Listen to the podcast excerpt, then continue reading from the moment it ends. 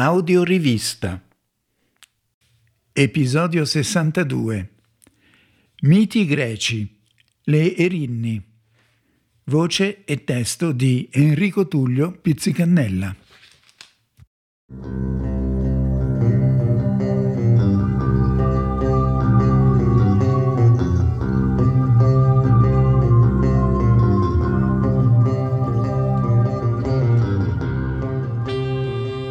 Torniamo di nuovo ad esplorare i miti per soffermarci oggi su figure molto particolari che non appartengono né agli dei né agli eroi, le erinni. Ci sono azioni tremende, come l'uccisione del proprio padre o della propria madre o di un fratello, che gettano colui che le ha commesse nella più cupa disperazione per l'orrore del delitto consumato fino a farlo impazzire. Perché Ciò che si è commesso è naturalmente inaccettabile, moralmente insopportabile. I greci, nel loro racconto mitologico, hanno spesso avuto la capacità e la sensibilità di tradurre in figure ben definite questi stati d'animo estremi. Ecco perché oggi vogliamo parlare delle erinni, entità punitive, primordiali e spaventose. Perché il mito non sono solo eroi e dei, ma anche i lati oscuri dell'uomo, che nel mito li definisce e in qualche modo ci fa i conti.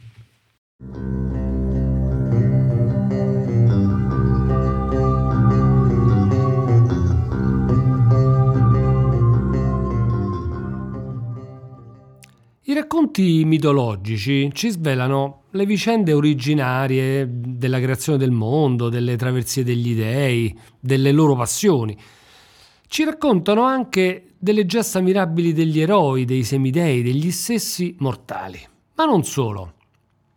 Nelle rappresentazioni mitologiche compaiono anche esseri singolari, spesso misteriosi, qualche volta terribili, certamente simbolici.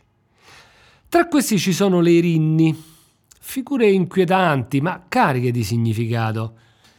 In questo podcast parleremo di loro, della loro genesi e del ruolo loro destinato. Erinni, dal greco erinies, è una parola dall'etimologia incerta, qualcuno suppone una sua origine pregreca. Il suo significato può avere a che fare con le parole eccitare, conflitto, ma anche bufera e rimorso. Le rinni sono esseri della prima ora, appaiono assai presto, addirittura prima di Zeus e degli altri dei. La loro origine è già di per sé emblematica. Possiamo dire che è proprio il contesto attraverso cui si originano che definisce la loro funzione. Per conoscerla dobbiamo risalire molto indietro nel tempo, al tempo del mito olimpico della creazione. Dunque, all'inizio era il caos, vale a dire il disordine universale della materia che precedeva appunto l'ordine, cioè il cosmo. Da questa situazione primordiale disordinata, da questo caos, emerse la madre terra, il cui nome è Gea, ed è così che la chiameremo da ora in poi. Questa fu madre di moltissime divinità, di esseri che simboleggiano gli elementi naturali, ma non solo fu anche madre di entità mostruose, ripugnanti. Emersa dunque dal caos, Gea, senza unirsi ad alcun essere maschile, generò Urano. E qui compare un'interessante analogia. Gea, essere femminile, genera, senza accoppiarsi con alcun essere maschile, un figlio. L'accostamento con la Vergine Maria, che diede i Natali a Gesù Cristo, alla stessa maniera è lecito. Urano è il dio del cielo, in particolare del cielo stellato, e con Gea costituisce la coppia divina primigenia. Anche qui può venire in mente un qualche accostamento con Adamo ed Eva, Dobbiamo dire che spesso similitudini, parallelismi, corrispondenze si ritrovano in numerose mitologie e cosmogonie. C'è sempre una coppia generatrice all'inizio di tutto. Urano, dio del cielo, ancorché generato da Gea, la madre terra, si unisce ad essa. Il cielo si unisce alla terra, dunque, e la feconda come? Con la pioggia. Dalla loro unione nascono la maggior parte degli elementi cosmici e più antichi del mito greco. Da Urano e Gea nascono i ciclopi, Bronte, Sterope e Arge, esseri giganteschi con un solo occhio sulla fronte. Il loro nome significa occhio a cerchio.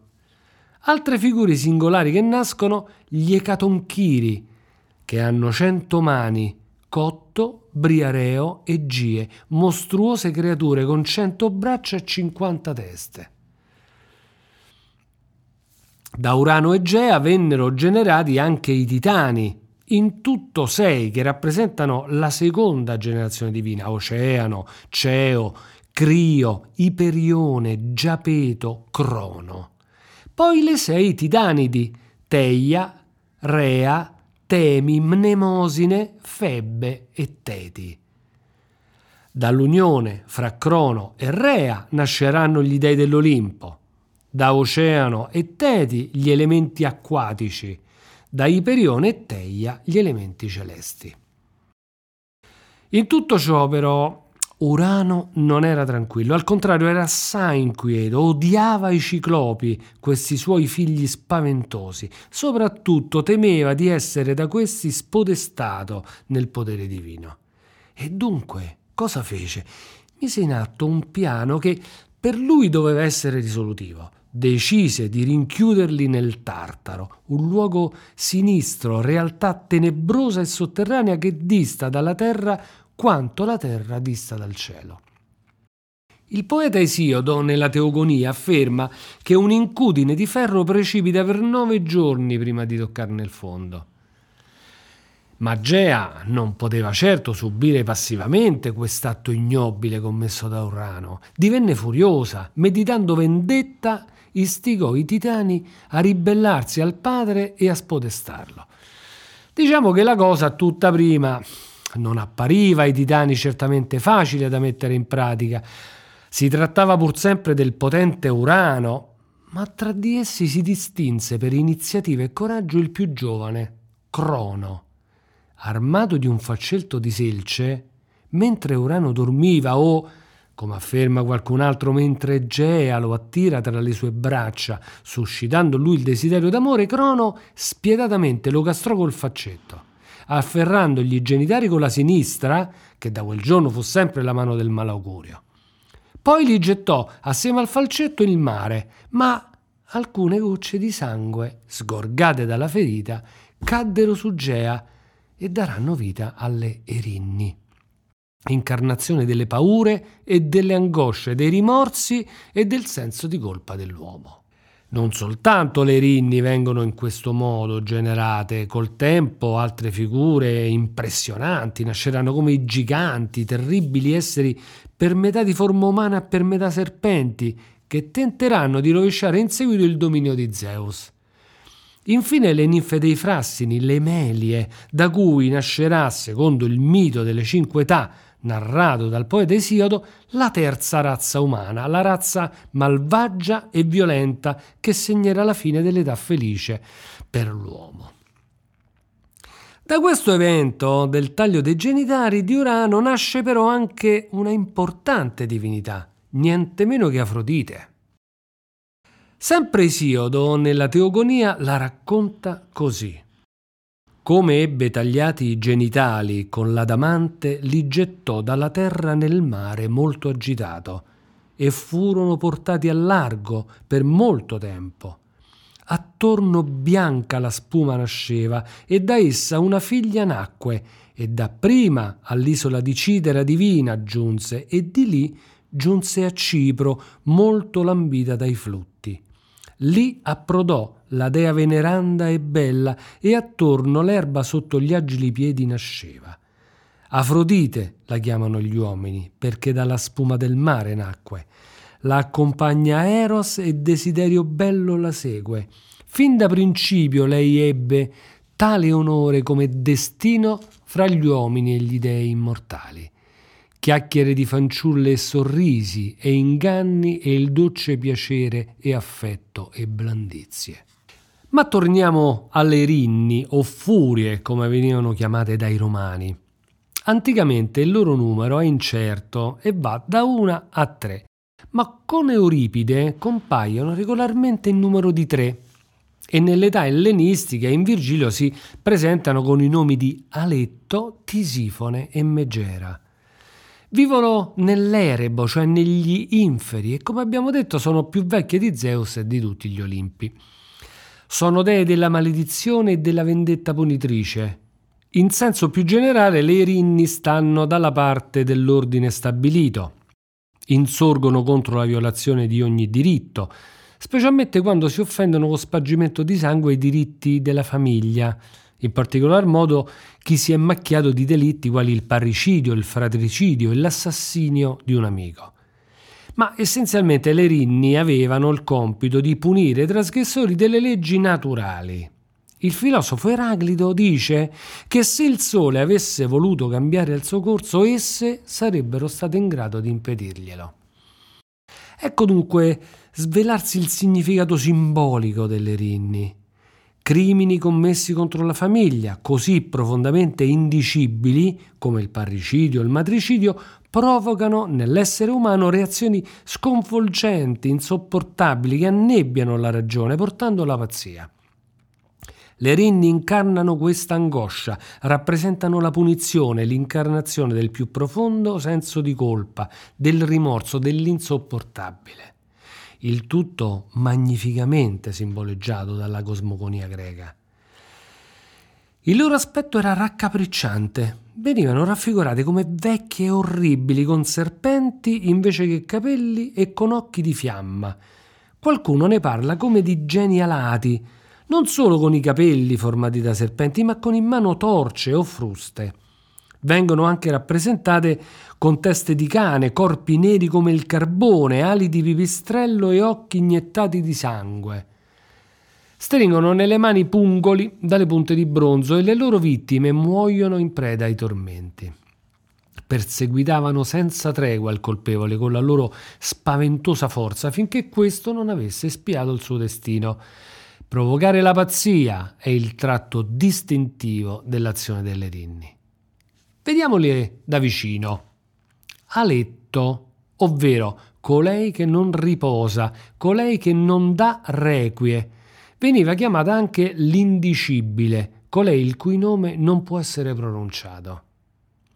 Tisifone, incaricata di castigare i delitti di assassinio, patricidio, fratricidio, matricidio, omicidio. Un mito racconta che si innamorò di Citerone, il quale non apprezzava il suo amore tanto che Tisifone lo uccise col morso di uno dei serpenti presenti sul suo capo. Megera deriva dal greco l'invidiosa, Megera era preposta all'invidia e alla gelosia e induceva a commettere delitti come l'infedeltà matrimoniale. Questo nome ancora oggi è usato per apostrofare una donna di carattere litigioso e violento, associato ad un aspetto di bruttezza e vecchiaia repellenti. Tra le vittime delle Rinni ci sono stati personaggi illustri.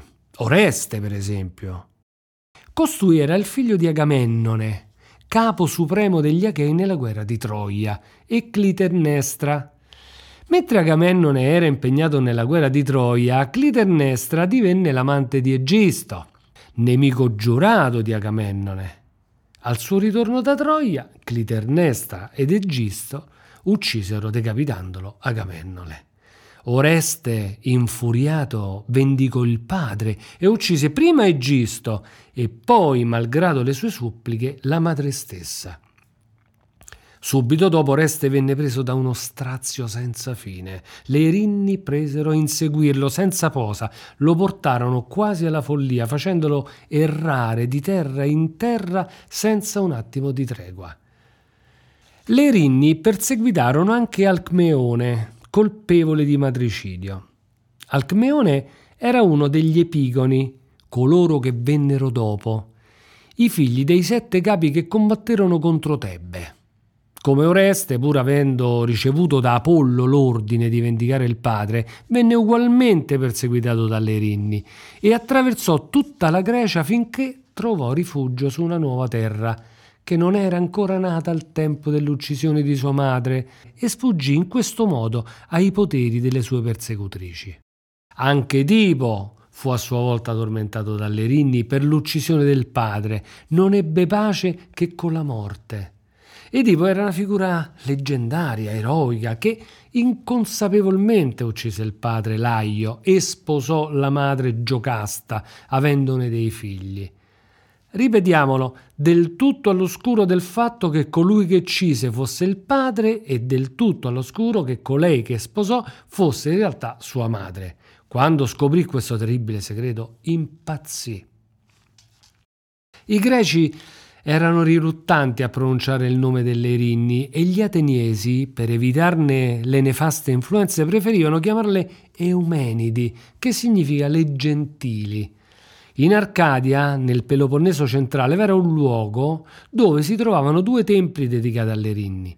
In uno erano chiamate Maniai, che mandano la pazzia, e fu proprio qui che di nero vestite assalirono Oreste per la prima volta.